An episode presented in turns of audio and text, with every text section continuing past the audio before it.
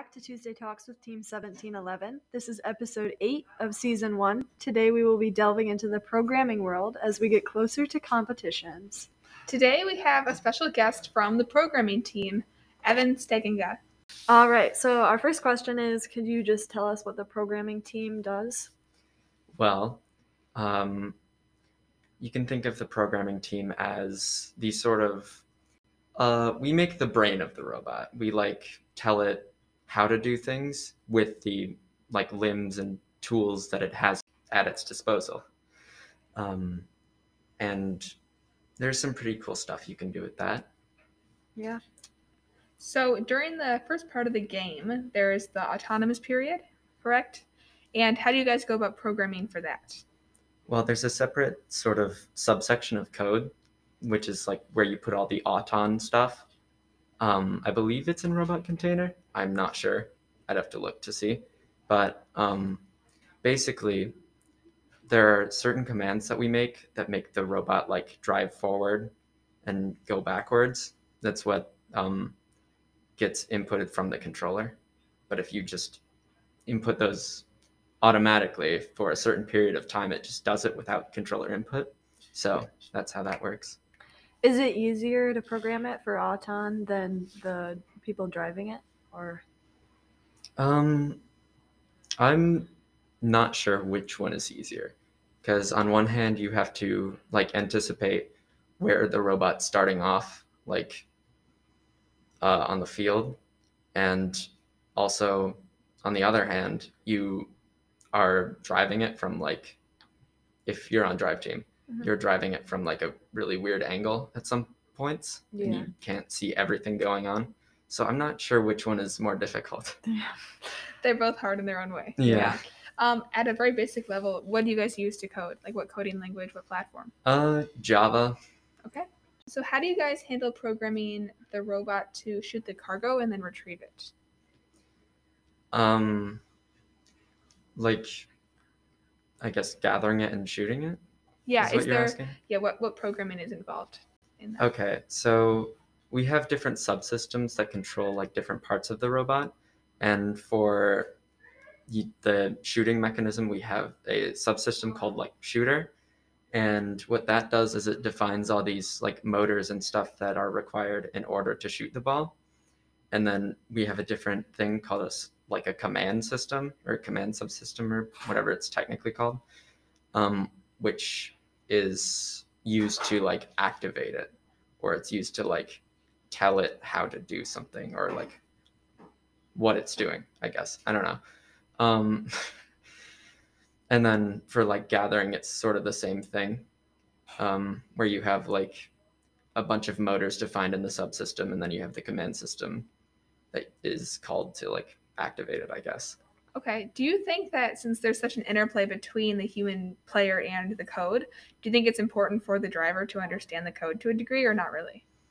Well, I it is important for like you to understand the or the driver to understand the code because well, if you don't look at the code, you probably won't know the controls because they're defined in the code. Mhm.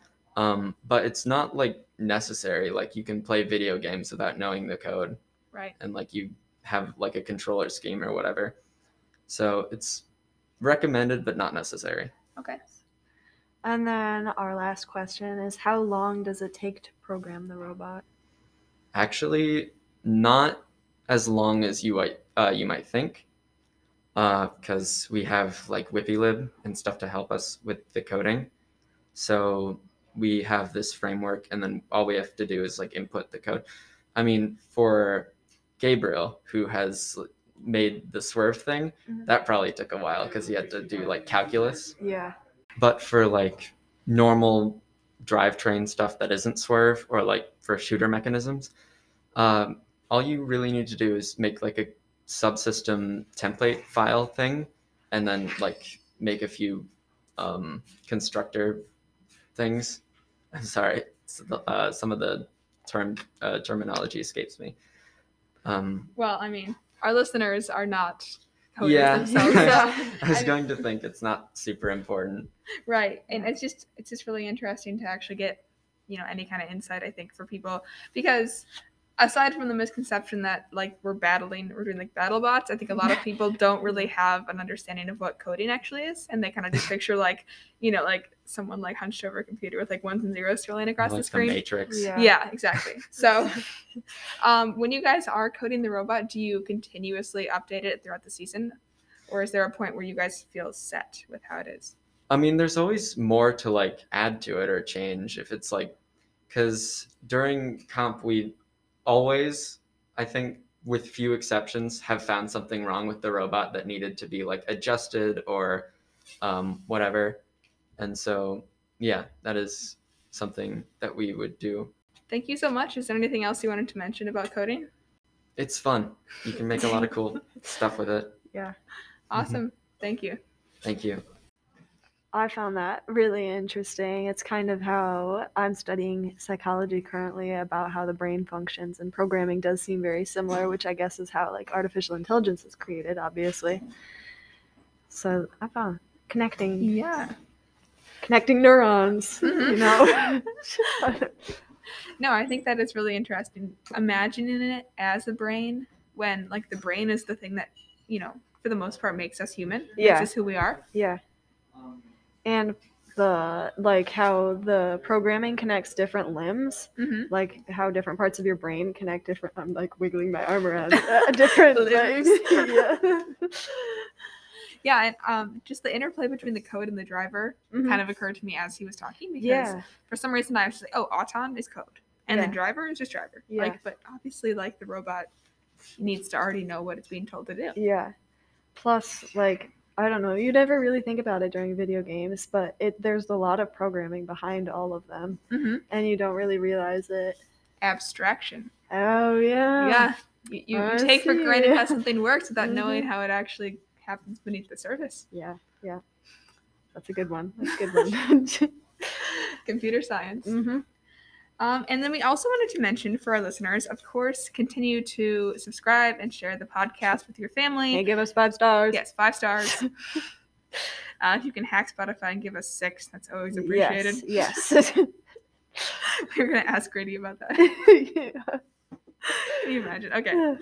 Um, and then we also wanted to say that if anybody who's listening, um, perhaps owns a business or wants to talk to their employer, or as a personal sponsor would like to give the team um, a sponsorship for this season, you will have your name or logo on the robot if you get it in before we actually print everything, and you'll have priority seating at our local um, our local competition at Central, and any amount is really really appreciated because there are small orders that we do for like our safety kits right now where we got little like safety cartons and little like dinosaur logos things to put in them yep. and then there's there's really big orders that we have to do and our travel costs a lot of money of course. So it makes a big difference. And you can email jen j-e-n at c-o-g-n-i-s-y-s dash inc dot com so that's jen at cognisysinc.com and we'll put that in the description as well Yep. yeah thank you so much for listening lauren and Gwen out.